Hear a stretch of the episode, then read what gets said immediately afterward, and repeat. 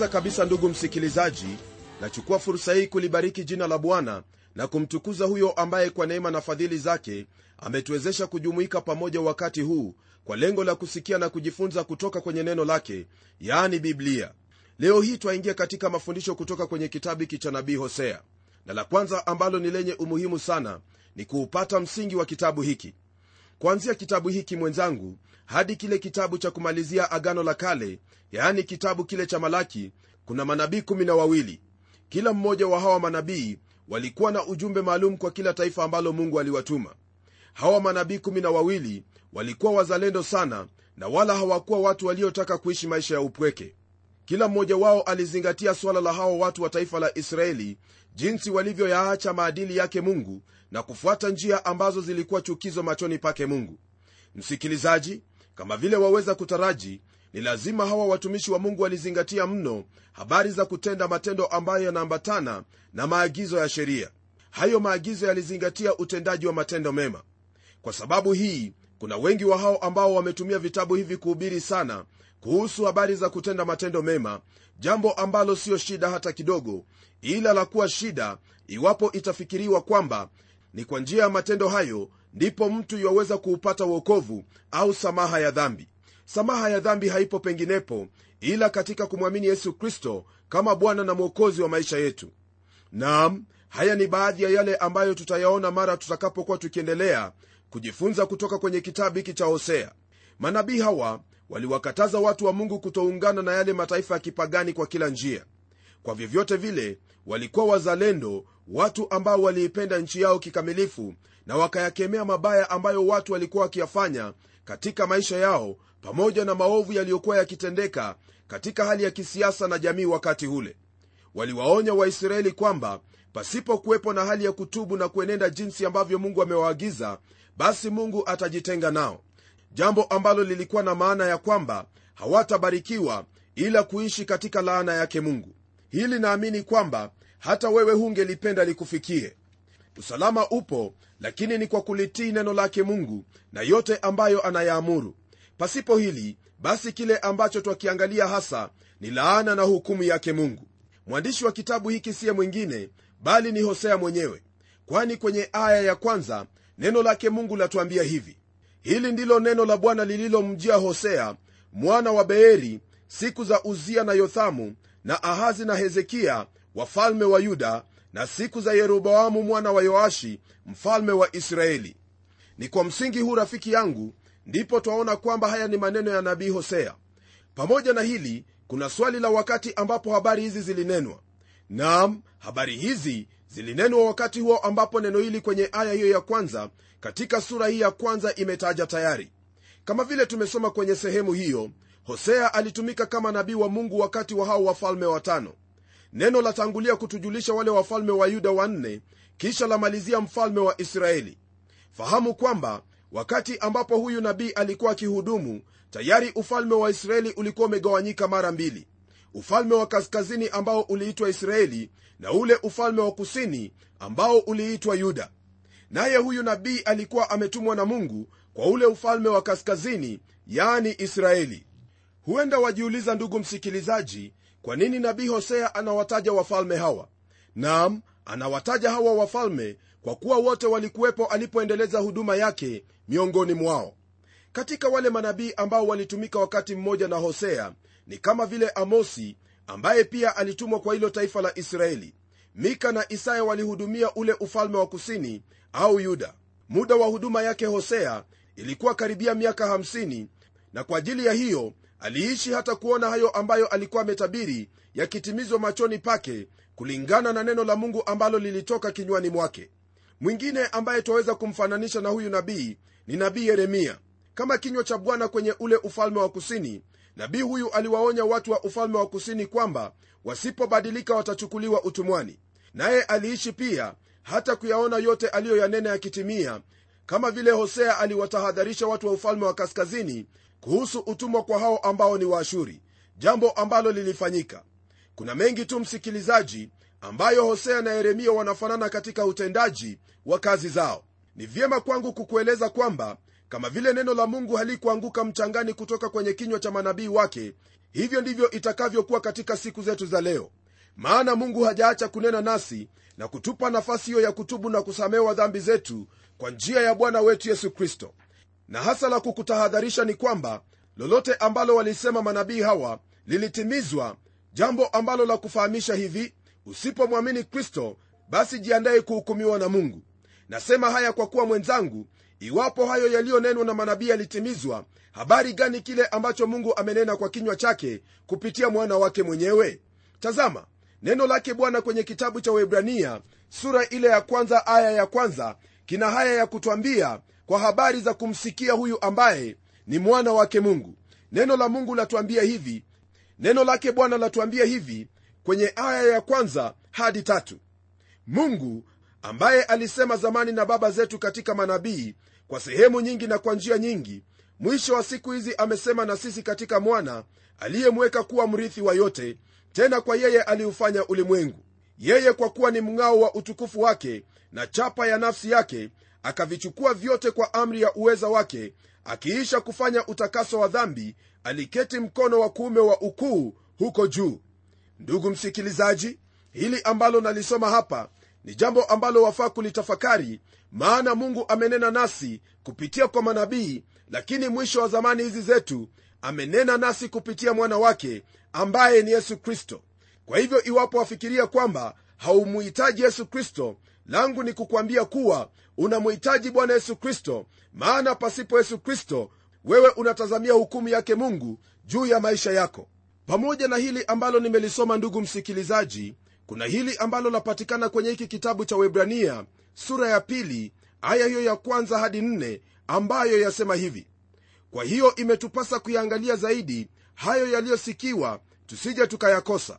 Kwa maana ikiwa lile neno lililonenwa na malaika lilikuwa imara na kila kosa na uasi ulipata ujira wa haki sisi je tutapataje kupona tusipojali wokovu mkuu namna hii ambao kwanza ulinenwa na bwana kisha ukathibitika kwetu na wale waliosikia? Mungu naye akishuhudia pamoja nao kwa ishara na ajabu na nguvu za namna nyingi na kwa magawanyo ya roho mtakatifu kama alivyopenda mwenyewe. Kwa msingi huo ndugu msikilizaji langu ni kukwambia kuwa nimekupa ilani na jukumu lako ni kufuata na kutii kwa kila njia na hali. Maana pasipo kumwamini yesu kristo hata utende matendo mema kiasi kipi hauhakikishiwi uokovu hata kidogo. Mwamini bwana yesu kristo nawe utaupata huo uokovu wazo kuu kwenye kitabu hiki ndugu msikilizaji ni himizo kutoka kwa mungu kwa watu hawa waziache njia zao mbaya na kumrudia huyo mungu aliyewafanya kuwa taifa. Ujumbe wa mungu kwao ni kuhusu dhambi kuu katika ulimwengu wote. Huu ujumbe ndiyo ambao nitautumia kama utangulizi wa kitabu hiki. Kuna shutuma ambazo mara kwa mara watu hushutumu madhabahu ya leo shutuma ambazo zasema kwamba madhabahu leo hii haina nguvu na yenye kukosa mwelekeo na hakikisho katika lile ambalo latendwa mahali pale. Aidha inadaiwa kwamba madhabahu siyo tena sauti nyikani bali ni mahali ambapo maneno ya kustaarabisha yananenwa maneno ambayo wale wenye masikio yanayokunwakunwa kusikia hayo ambayo wanataka kuyasikia.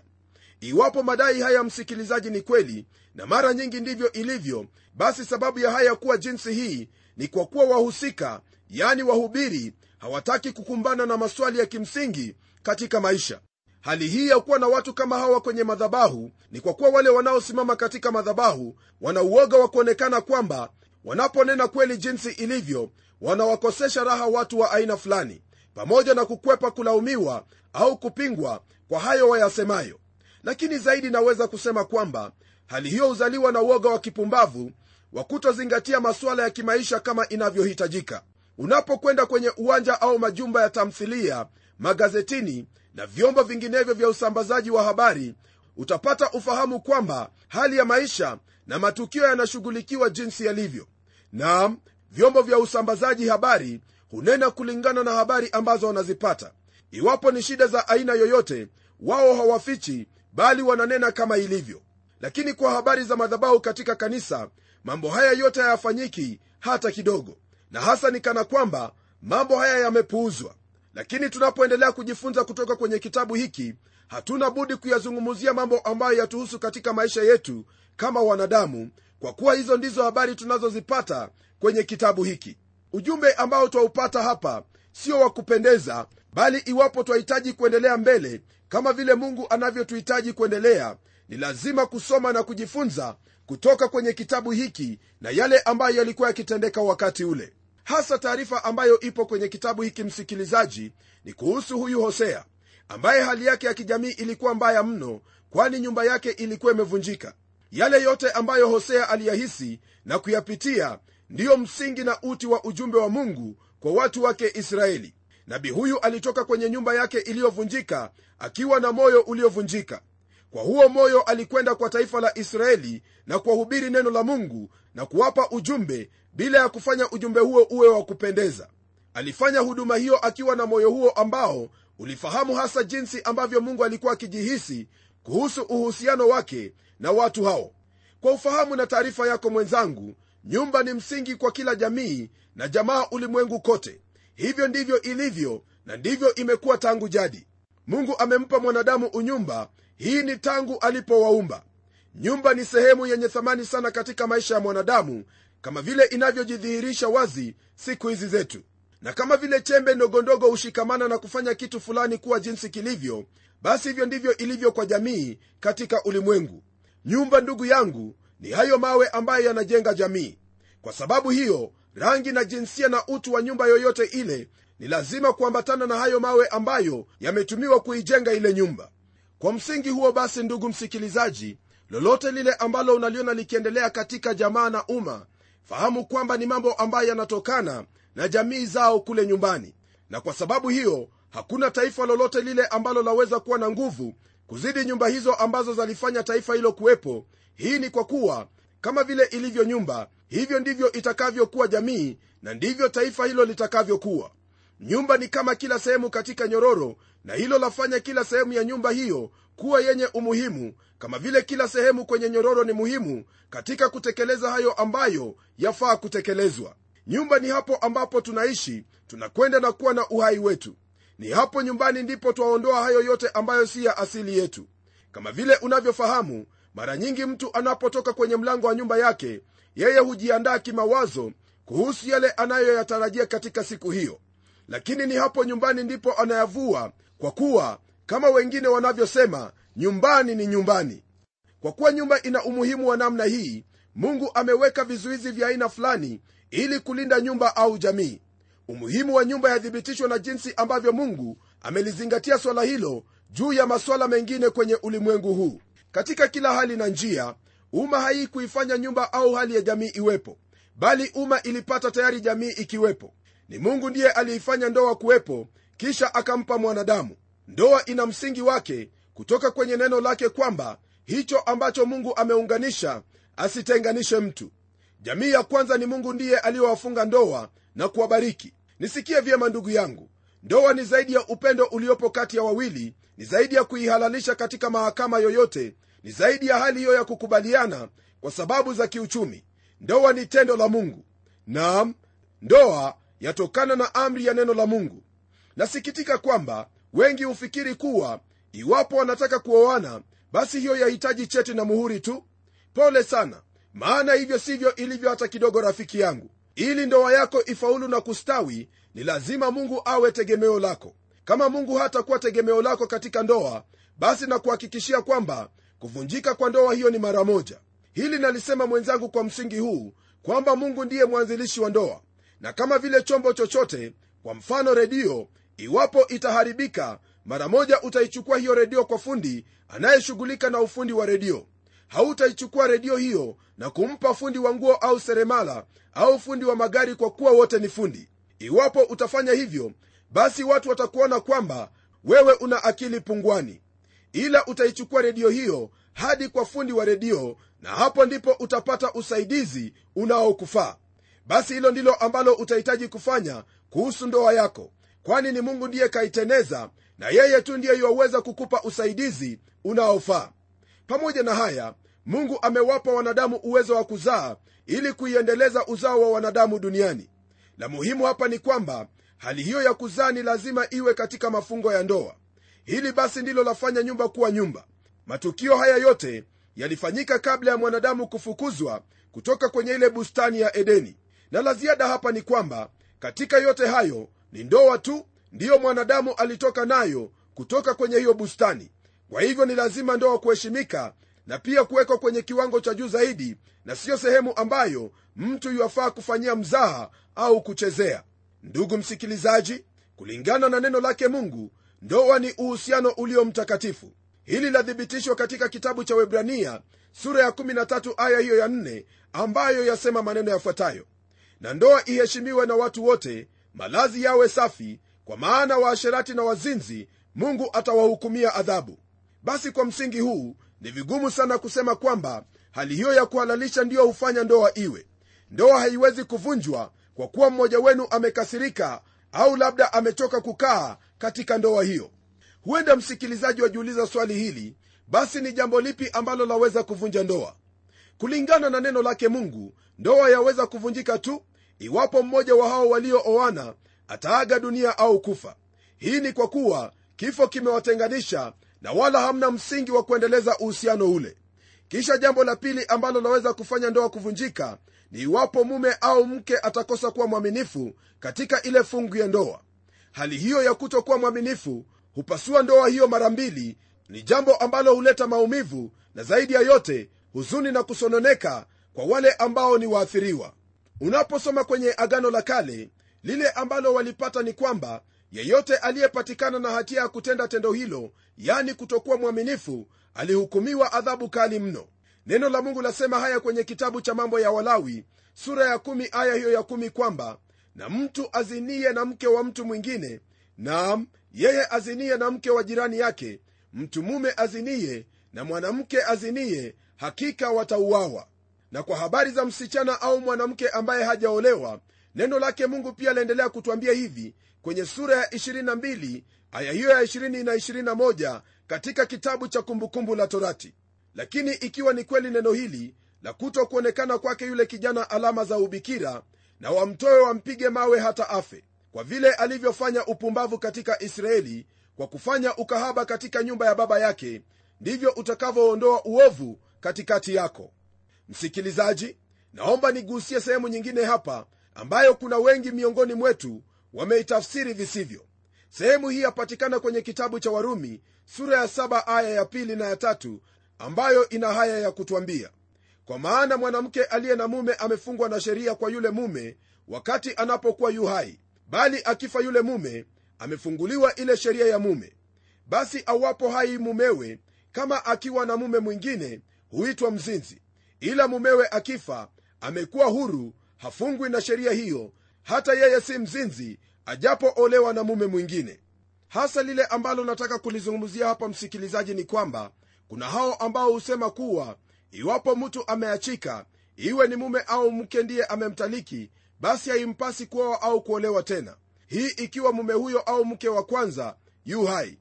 Lakini kile ambacho nataka kukuelewesha ni kwamba iwapo ulikuwa na mawazo kama hayo kwamba katika sheria huyo ambaye alipatikana na hatia ya uzinifu alipigwa mawe hata afe jambo ambalo lamfanya yule aliyebaki kutokuwa na mwenzi wa maisha. Kando na hili ambalo twaliona hapa kuna habari za mtu kumwacha mume au mkewe bila kosa lolote lile. Napenda unisikie vyema na kwa umakini kabisa kuhusu swala hili. Nami nitasoma kwenye neno la bwana kwa kuwa neno hili ndilo tegemeo letu katika maisha haya nasoma kutoka kwenye kitabu cha wakorintho wa kwanza sura ya 7 aya ya 15 nalo neno la mungu lasema hivi kuhusu swala hilo. Lakini yule asiyeamini akiondoka na aondoke hapo huyo ndugu mume au ndugu mke hafungiki. Lakini mungu ametuitia katika amani. Mbele ya kuendelea kuna sehemu hiyo katika kumbukumbu la torati ambayo yaonekana kana kwamba yamwondolea mwanamume hatia kuhusiana na kitendo hicho cha uzinifu waweza kujiuliza kwa nini mke ndiye anahesabiwa kuwa mwenye hatia? Katika hili kuna mambo mawili ambayo ni lazima kuyaangalia vyema. La kwanza ni kwamba neno ambalo latumika hapa ni neno ambalo lajumuisha uzao wote wa wanadamu yani anthropos. Kwa hiyo maandiko hayo yanena kumuhusu yeyote atakayepatikana ametenda kitendo kama hicho. Kisha kwingineko ni kwamba ndoa kwenye biblia ni mfano wa kristo na kanisa lake. Na kama vile unavyofahamu kristo hana hatia bali daima ni sisi kanisa ndiyo tuna hatia kwa kutenda dhambi mara kwa mara. Mwenzangu biblia haifundishi mambo yasiyoeleweka hapa bali yafundisha jambo ambalo ni tofauti. Tunapoendelea kuna hili ambalo ninauhakika kwamba wakubaliana nami. Nalo ndilo hili kwamba mungu alimuumba mwanamke kwa hali tofauti kabisa kuliko mwanamume. Na katika tofauti hizo ni kwamba iwapo mwanamume atakosea jambo hilo halitakuwa na matokeo mabaya kama vile mwanamke. Tazama sisemi kwamba kuna dhambi ambazo ni kubwa na zingine ndogo. Dhambi ni dhambi lakini matokeo ndiyo huwa tofauti. Nafikiri kwamba mungu kamuumba mwanamke kwa hali tofauti sana na mwanamume kama vile nimesema hapo awali. Kwa sababu hii iwapo mwanamke atakuwa mbaya yeye huwa mbaya kupindukia. Hii haina maana kwamba mwanamke akitenda dhambi dhambi yake huwa ni mbaya au kubwa zaidi kuliko mwanamume atendaye dhambi kama hiyo. Bali hasa nina maana ya matokeo ya dhambi hiyo katika maisha ya mwanamke ambayo huwa kawaida ni mabaya mno. Mara kwa mara watoto waliozaliwa katika nyumba iliyo na baba asiyewajibika au kujali wao hujimudu maishani kwa sababu ya mama yao. Lakini hadithi huwa ni nyingine iwapo mama ndiye amekosa kuwajibika. Hili ni jambo ambalo latuonyesha kwamba licha ya baba kutowajibika mama ana huo uwezo wa kufidia upungufu huo. Lakini itakuwaje iwapo ni mama ndiye mwenye huo upungufu? Najua kwamba hili ni jambo la mjadala lakini unakubaliana nami kwamba hali ya watoto hao au jamii ile itakuwa mbaya mno. Mungu amemweka mama katika nyumba na kumfanya awe mwenye maana sana katika nyumba ile jamii umma na nchi hiyo kwa jumla. Kina mama ninyi ni watu wa ajabu na mungu awabariki mnapowajibika kila mmoja katika sehemu yake nanyi kina baba ni lazima kuwajibika kwa vyovyote vile maana ninyi ndiyo ambao mtatoa hesabu kuhusu nyumba zenu. Ndugu msikilizaji msingi wa kitabu hiki cha hosea ni kumuhusu mwanamke ambaye hakuwajibika mwanamke aliyeanguka na nyumba iliyovunjika. Mungu anatumia kitabu hiki kutuelezea habari kujihusu yeye mwenyewe pia. Je msikilizaji wangu katika hilo ambalo mungu amekupa umewajibika au la?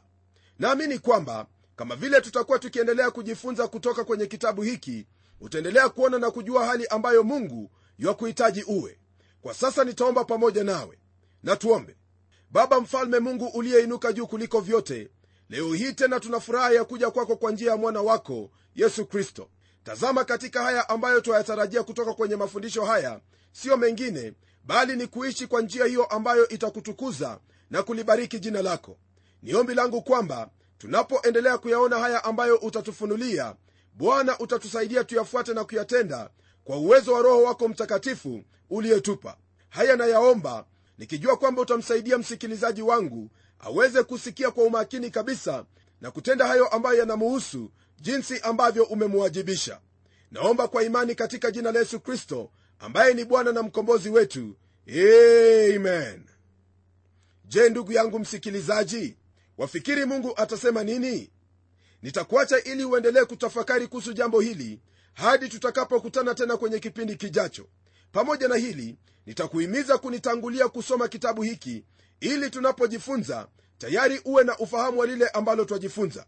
Hadi wakati huo na kutakia heri na baraka zake mwenyezi mungu katika maisha yako. Mimi ni mchungaji wako jofre wanjala munialo na neno litaendelea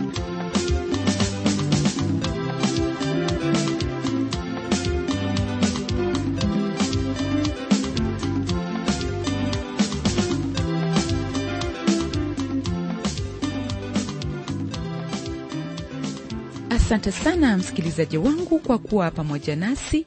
Na iwapo una jambo la kutuambia au una swali la kutuuliza tafadhali jisikie huru kabisa kutuandikia barua kwa mtayarishi kipindi cha neno transworld radio. Sanduku la posta ni 21514 nairobi kenya. Au pia waweza kuniandikia email ambayo anwani yangu ni pomodo at twr co ke na kama kawaida na kusihi tutembelee kwenye websaiti yetu ambapo utapata mengi kuhusu hiki kipindi cha neno. Anwani ya websaiti yetu ni www twr africa na hadi wakati mwingine ndimi mtayarishi wa kipindi hiki pamela umodo nikikuaga nikikutakia amani ya mwenyezi mungu. Neno litaendelea